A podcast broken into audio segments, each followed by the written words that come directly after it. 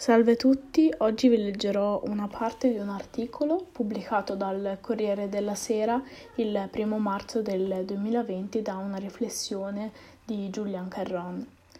Spesso viviamo come in una bolla che ci fa sentire al riparo dai colpi della vita e così ci possiamo permettere di andare avanti distratti, facendo finta che tutto sia sotto il nostro controllo. Ma le circostanze a volte scombinano i nostri piani e ci chiamano bruscamente a rispondere a prendere sul serio il nostro io, a interrogarci sulla nostra effettiva situazione esistenziale. In questi giorni la realtà ha squassato il nostro più o meno tranquillo tran tran, assumendo il volto minaccioso del Covid-19, un nuovo virus che ha provocato un'emergenza sanitaria internazionale.